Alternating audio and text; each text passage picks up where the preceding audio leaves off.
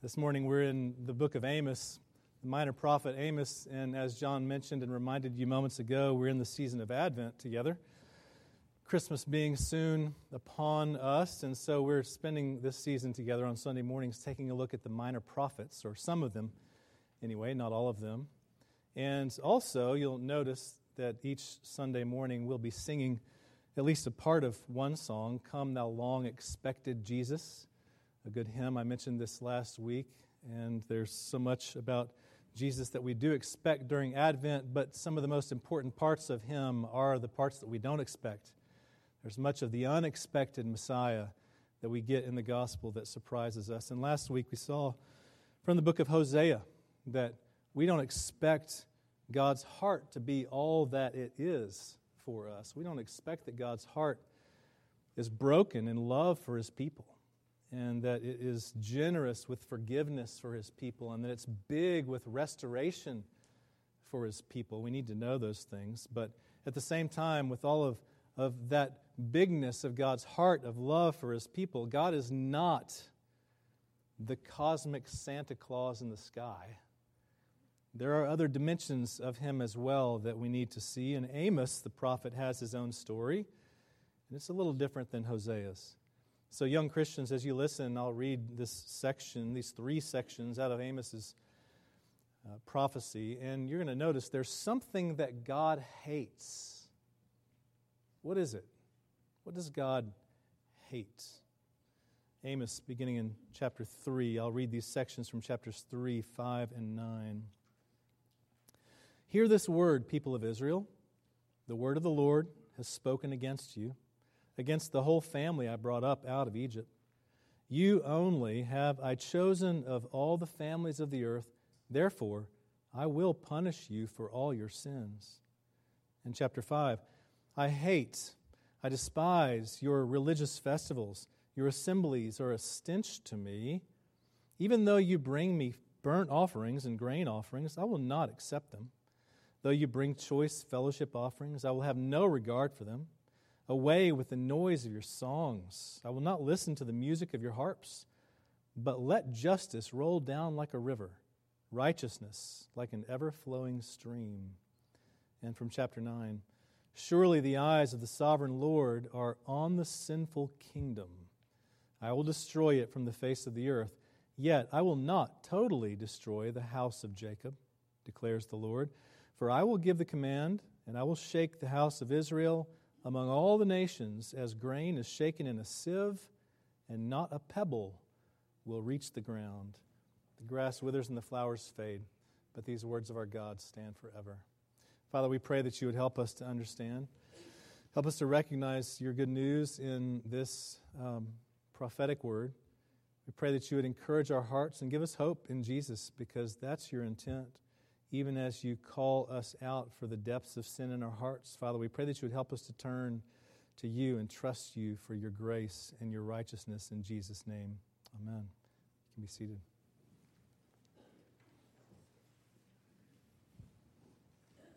In 1936, the Queen Mary launched for her maiden voyage from Southampton, England. This ship was, at the time, the largest ship on the ocean, and certainly the largest passenger liner on the ocean, and it was a luxury liner for the rich and the powerful and the famous, and it spent years making transatlantic trips between England and the United States and other parts of the world. And then came World War II, and this massive ship was enlisted to help in the war effort, and it was transformed from a luxury liner to a troop transport, and it transported thousands of troops back and forth across the ocean, around the world again and again and again. And after the war was over, it was returned to its luxury status and again continued to transport people around the world until the airlines became more prominent and it began to lose its favor against more modern amenities on other ships. And the Queen Mary was retired in 1967, 3 decades after its beginning, retired to Long Beach, California. And there it was converted to a tourist attraction. It's still there today, as far as I understand. I've never been there to see it, but it's still there today. And it's a tourist attraction. It's a museum. It's restaurants. It's a hotel. It's offices. Right there on the coast of California. And at the time of converting this old, well-traveled ship into all of these different things, the smokestacks, the three enormous smokestacks, were removed from the top of the ship in order to make way for removing scrap metal from down deep in the hull. And the smokestacks were laid on the dock in order to be repainted and then restored. But when they were laid on the dock, they crumbled and fell into a heap of rusty metal. There was nothing there anymore except for 30 coats of paint that had been slathered over these steel pipes for the decades. There was nothing left, only rust and dust. 30 coats of paint covered no substance at all. Now, 750 years before the birth of Christ, God called a no-name shepherd from a no-name town to go to a big-name place to tell rich and powerful people that their outward actions were a covering for no substance at all, a covering for just rust and dust and garbage.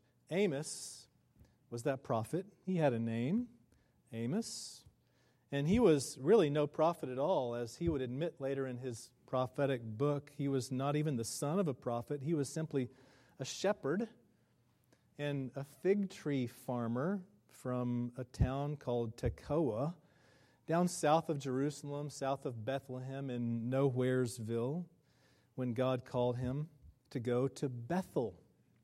Bethel was a town in Israel. Now you remember at this time, this is the same time as Hosea the prophet, the kingdom of Israel was divided. There was the kingdom of Judah in the south and what they called Israel in the north. 2 tribes in the south and 10 tribes in the north. Amos was coming from the south, and he was going to the north, to Bethel, a town in the northern kingdom of Israel, in order to prophesy. Bethel is a Hebrew word that combines two words, Beit El, El being short for Elohim, God, Bates being the word for house. Bethel was the house of God, and it had a history among God's people. Abraham had camped there many centuries before, we read in Genesis, and Abraham's grandson Jacob built an altar there at Bethel, and even had a dream of a stairway and angels passing up and down between heaven and earth. That's where Bethel was, and now the northern kingdom gathered to worship there. Now Hosea is preaching at the same time. Like I said, they're contemporaries, these two minor prophets, and Hosea was highlighting God's heart of love and grace and mercy and forgiveness for his wayward people. Amos, on the other hand, points to a different aspect of God, God's insistence on justice and righteousness among his people. His insistence there that there be substance beneath any religious exterior. Amos shows us something about God and the coming Messiah that many, many do not expect, and it's this: God hates religious expressions of religious devotion that are not proven by acts of social compassion. God hates expressions of religious devotion that are not proven by acts of social compassion. Without such acts, such expressions are no better than chips of paint on rusty, dusty garbage. Amos knew that God was angry. Why? What makes God angry? When Amos arrived at Bethel, these were his first words. He said, "The Lord roars from Zion, he thunders from Jerusalem." Here was a prophet coming to Bethel, the town of worship for the northern kingdom. All these people would gather with their religious facade and come and do their religious things. And here comes a prophet. He says, "The Lord roars from Zion and thunders from Jerusalem." What? Well, judgment against the nations. And Amos begins his prophecy. He says, "For 3 sins of Damascus, even for 4, I will not turn back my wrath." That's God's word to the people of Israel. For 3 sins of Damascus, even 4, I won't turn back my wrath. Now, geographically speaking, Damascus is a neighbor to the north and east of Israel. And these Israelites, hearing this new prophet show up, they don't know who he is, some farmer from Tekoa, who are you? But he has a good word for them that they actually probably like. God condemns the sins of Damascus, and the Israelites are saying, that's right, we like you. And then he goes on, for 3 sins of Gaza, even for 4, I will not turn back my wrath. Gaza was a neighbor to the south. That's where the Philistines were from. And so these Israelites are, now they're even more on Amos' side. Yeah, that's right. Let's hear the sins of the Philistines. God's wrath will not turn back from them. And he goes on, for 3 sins of Tyre, for 3 sins of Edom, for 3 sins of Ammon, for 3 sins of Moab. And if they're doing the geography, they're realizing these are all of our neighbors. These are the people that form a circle around us. And then he says, for 3 sins of Judah, even for 4, I will not turn back my wrath. And now these Israelites must be getting a little bit nervous because the circle is complete and now it's beginning to tighten on them. Their brothers and sisters to the south, Judah, who had faithful kings, by the way, Israel did not. Even Judah with their faithful kings, they had their problems, and God was not unaware of those problems. The circle of judgment is narrowing, and then he turns on them. For 3 sins of Israel, even for 4, I will not turn back my wrath. God is angry. What makes him angry? When his people presume upon his favor. That makes him angry. When his people presume upon his favor. Now, Jeroboam, too, was the king of Israel, the northern kingdom at this time, and Jeroboam had brought prosperity and security to Israel. In fact, God had provided it through him. We read in Second Kings 14 that the Lord had seen how bitterly everyone in Israel was suffering, so he saved them by the hand of Jeroboam. Now, Jeroboam was not a godly man. He was the antithesis of that. He was opposed to God, and yet God used Jeroboam to save the Israelites because God loved his people. Now, the neighboring powers of Assyria and Egypt at the time were somewhat weakened, and so Israel happened to control the trade routes through their country, and they economically benefited from that, and they became wealthy. Jeroboam knew, was a businessman. He knew how to make money, and he gained wealth for his country, at least for some of them who were there. Their hearts used a God-given blessing to turn away from God. Their worship at Bethel had become an empty ritual. They would check the box of religion and then go on and do what they pleased. Now, we have to recognize God does not oppose material prosperity, but material prosperity does not prove that God is pleased. Amos' audience at Bethel did not love God, and therefore they did not love their neighbor. Here's some of what he says of them. He says, they sell the righteous for silver and the needy for a pair of sandals. The needy for a pair of sandals. When a needy person who had little would have to borrow some money or borrow some food or whatever it was, they might give their pair of sandals as a pledge that I'll pay you back. And he's saying, look, you have their pair of sandals, and now you're just going to sell them off to slavery and keep their sandals. Really? And he goes on, he says, they trample on the heads of the poor and deny justice to the oppressed. And he explains even further, he says, men use women for self-serving purposes. Some things just don't go away, do they? They tend to come back around from culture to culture to culture and make headlines, even now. And he goes on, he says, they lie down on garments taken in pledge. Again, when a loan was made from the poor, from the rich to the poor, a garment, a cloak would be given in pledge. I'll pay you back. And he's saying, you take their garments and you don't give them back to them at night. You're supposed to give them back at night. It may be all they have to stay warm, but you don't even do that. He says they drink wine taken as fines. In other words, they've fined the poor because of their little transgressions, and they've used the money of the poor to buy wine and celebrate. It's just the most unrighteous thing that you could imagine. Their complete lack of social compassion betrayed the emptiness of their religious so-called devotion. But God says, no presumption from my people. Chapter 3, hear this word, people of Israel, the word the Lord has spoken against you, against the whole family I brought up out of Egypt. You only have I chosen of all the families of the earth. Therefore, I will punish you for your sins. Being the recipient of God's grace brings with it a higher standard of God's expectation. Now, this should make us to think, shouldn't it? It should cause us to pause and consider our own circumstances. You know, we're not only the recipients of God's grace, but we're also among some of the most prosperous and powerful people in the history of the world. How much do we have to return in gratitude to God for His kindness to us? Advent is actually really a time in which we have an opportunity to self-reflect a bit, to evaluate the nature of our own social compassion. What are the things that we do to express our proclaimed devotion? This is what God calls us to. God's angry when His people presume upon His favor, but He's also angry when His people ignore His pleading. This is interesting. In chapter 4, he goes on and he explains. He says, this is God speaking to the people. He says, I gave you empty stomachs and lack of bread in every town, yet you have not returned to me.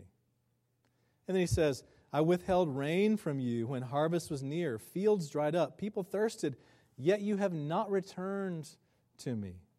And then he says, I struck your gardens and vineyards with disease and sent locusts to devour your trees, yet you've not returned to me. He says, I sent plagues among you and killed your young men with the sword by the hands of your enemies, and yet you've not returned to me. Interesting. Do you hear those? Do you hear the common theme there? You know, so often we blame hardship on Satan. Something horrible comes into your life, whatever it is, blight and disease or financial distress or death even, and we want to blame the enemy, Satan, for everything that goes wrong. And surely he is delighted with all that goes wrong and often has a hand in it. But don't be so quick to blame that one. What's Amos saying? Who's at work behind all this? It's God. He's saying, God struck you with disease. God killed your men.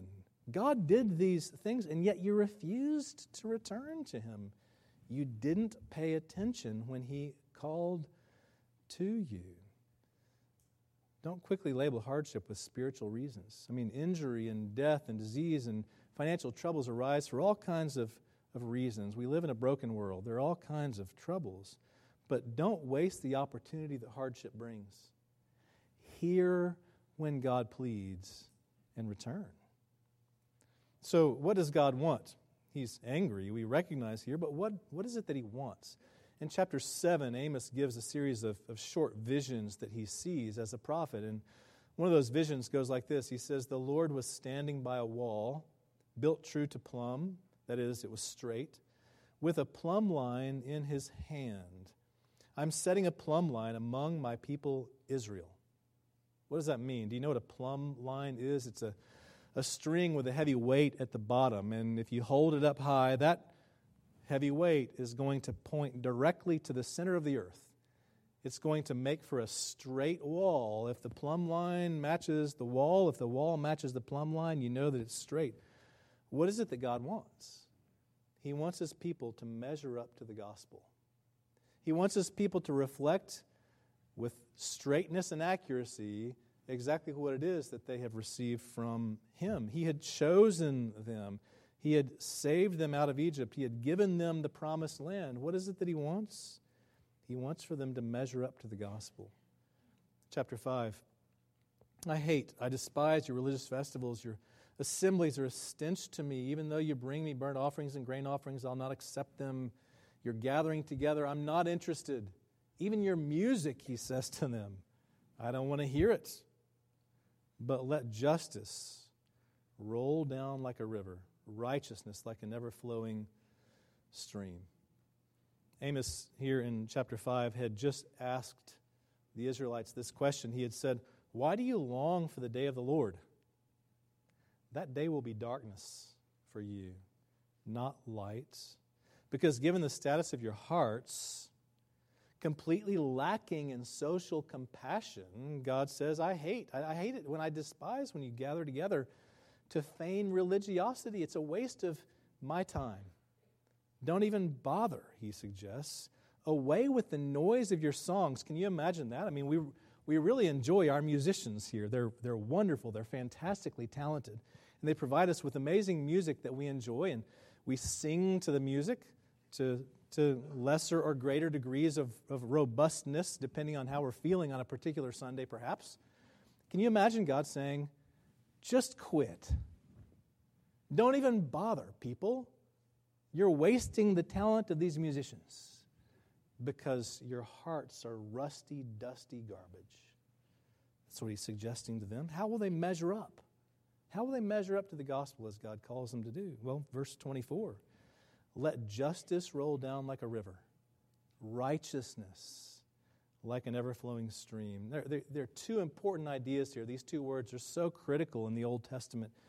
In Hebrew thinking, righteousness, the Hebrew word tzedakah, is a word that suggests a standard of right and equitable relationships between people, no matter their social position in the world. That's irrelevant. And justice, the Hebrew word mishpat, is the word. It's justice is the concrete action taken to correct injustice and create righteousness, to create equitable and just and proper relationships between people regardless of their social position in the world. This is what God wants to see. These things are to characterize God's people like a river, like water that always flows down to the lowest place and fills in the lowest spot, right? And they're to characterize God's people like an ever-flowing stream.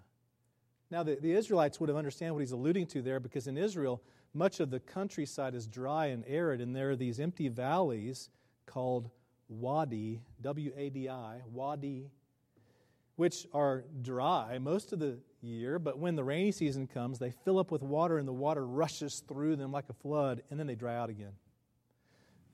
Amos is saying, your justice and righteousness is not to be like that. It's not just to come, during a season and then it goes away.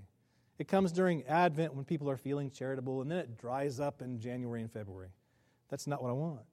I want an ever-flowing stream like the mighty Mississippi, always flowing down, of justice and righteousness. This is what God wants. And yet in chapter 6, Amos has to say this. He says, "Do horses run on rocky crags? Does one plow there with oxen?" Can you hear and see the imagery there? Do horses run on rocky crags? Can you imagine a horse galloping up over an outcropping of rocks that are jagged and sticking up everywhere? A horse would never do that. Why? Because it would break its legs. And would a farmer take his oxen team with his plow up onto that rocky crag and try to plow it? It's absurd, isn't it? He would never do that. And Amos says, but you've done that. How? You've turned justice into poison and the fruit of righteousness into bitterness by taking advantage of the poor. This was Jeroboam's Israel. He had brought in money for the country, but only a few profited from it. A relative few became wealthy. There was an extreme difference between those who were rich and those who were poor. There were the wealthy and there were the poor. And that was it. Many would suggest that that's similar to society today, that that's how things have become. And it's completely contrary to the principle of God's design for His people in Scripture. Jubilee is that thing that we read about in Scripture in which, after a certain number of years, the 50th year, a year of Jubilee, and property is returned to people who had to give it up, and things are restored so that people can recover from their downtrodden state because God cares about all His people. It's not capitalism, and it's not socialism. It's not any ism. It's simply the gospel of God with a theme of true religion, which is generosity. That's what God is after. And the theme runs throughout the New Testament. Obviously, we know Jesus tells his disciples, sell your possessions and give to the needy. It's kind of a tough one for us, isn't it? Sell your possessions and give to the needy. Be generous to those who have need. Paul says those who desire to be rich fall into temptations and snares that plunge them into ruin and destruction. And James tells us that religion that's pure and undefiled before God is to visit orphans and widows in their affliction. And then he says, has not God chosen those who are poor in the world to be rich in faith and heirs of his kingdom? But you have dishonored the poor man, James says. The theme is throughout Scripture, isn't it? It's a critical theme for us to recognize. There's so many ways for us to honor the poor man in our society today. There's just countless ways. Union Gospel Mission here in Dallas is one of the most beautiful expressions of the effort to honor the poor man that I've seen, certainly that's here in Dallas. It's a beautiful effort to not just give a hand out, but to give a hand up. Behind Every Door is a great ministry that we speak of often. John mentioned it in the announcements earlier, working in the apartments over here nearby and two other apartment complexes in Dallas, South Dallas, where they're reaching out to give a hand up to people and not just a hand out. And for the nation's refugee outreach is at work to do the same thing. There's so many efforts. Those are just a few that our church has some contact with, but there are so many efforts to do these very things. If you've got resources, then to not share them is unjust and unrighteous. What God wants is for his people to emulate the gospel of grace by sharing their strength with the weak. And so it's unexpected to so many when Jesus describes the last day, as you heard earlier in the New Testament reading. And he explains to those that God is declaring, I don't know you. He says, I was hungry, but you ignored me. I was thirsty, but you ignored me. I was naked, but you ignored me. I was a stranger, but you ignored me. I was sick, but you ignored me. I was a prisoner, but you ignored me. And the answer to that is, well, when, Lord? We didn't know when. And, of course, what does he say? Well, when you refused to do those things for the least of my brothers, you refused to do it for me. You've ignored the needy.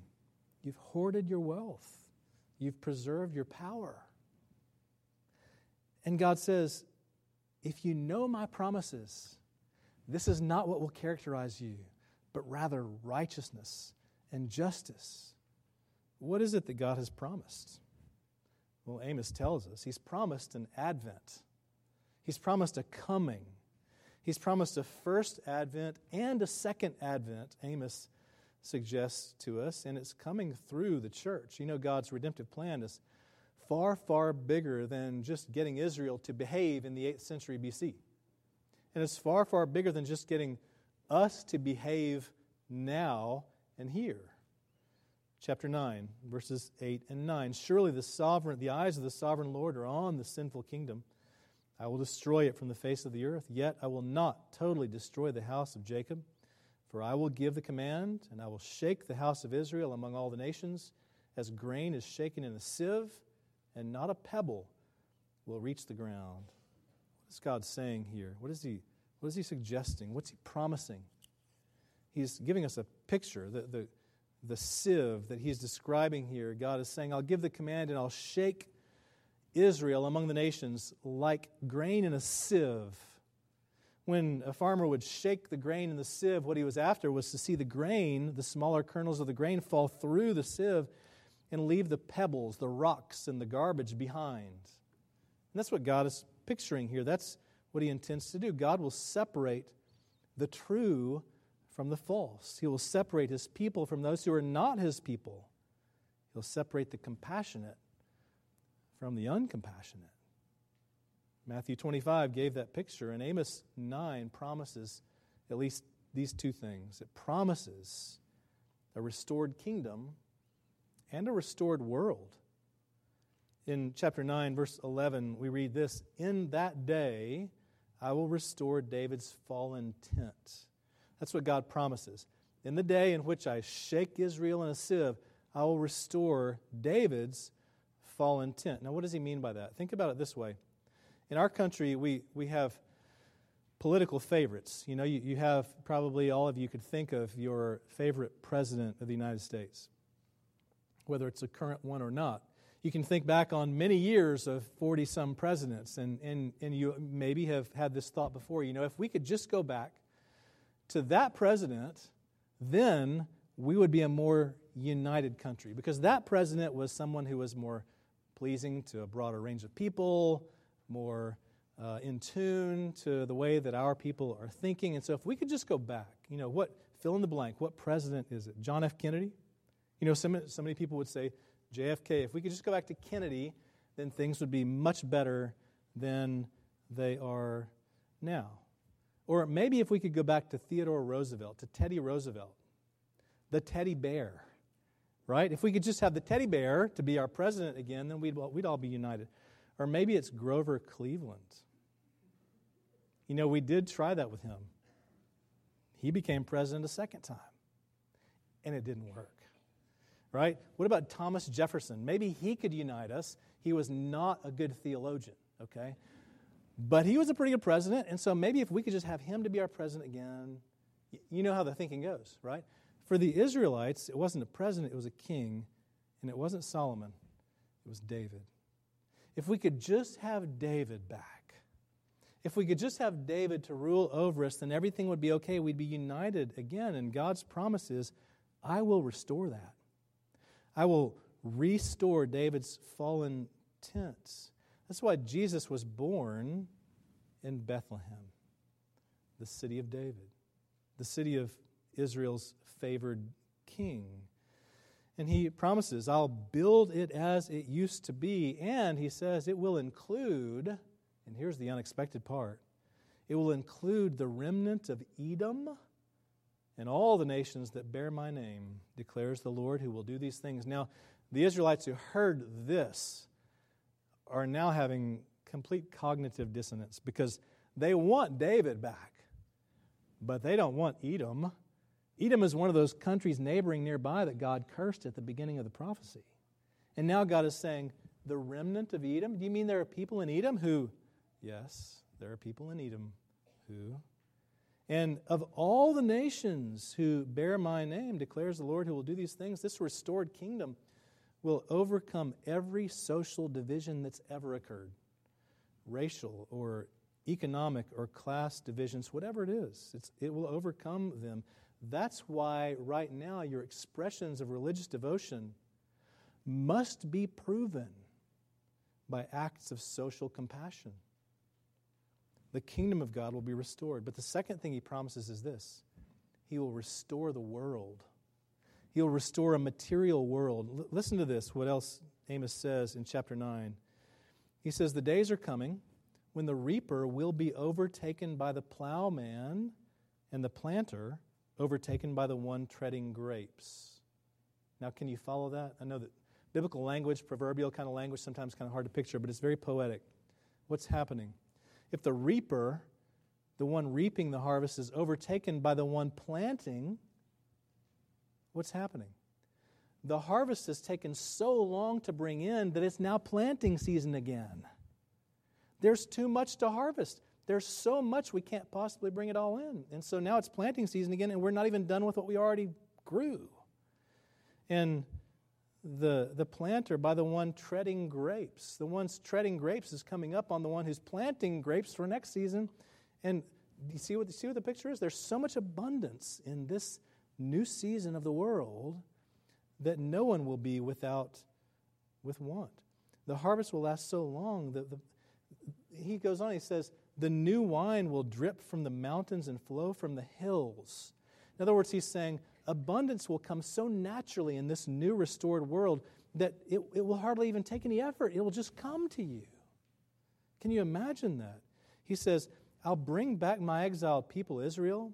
They will rebuild the ruined cities and live in them, never to be uprooted again. Now, surely Amos is alluding to the future exile of God's people and then their return from exile to the land. But that's not all he's referring to. He's alluding to much, much more. Amos is saying they will never be uprooted again. He's saying there is an advent to come. Yes, there is a Messiah yet to come, but there is a second advent beyond that. He will come again, and that's what we look forward to. We look back on one advent. He already came. We look forward to another advent, and when that advent comes,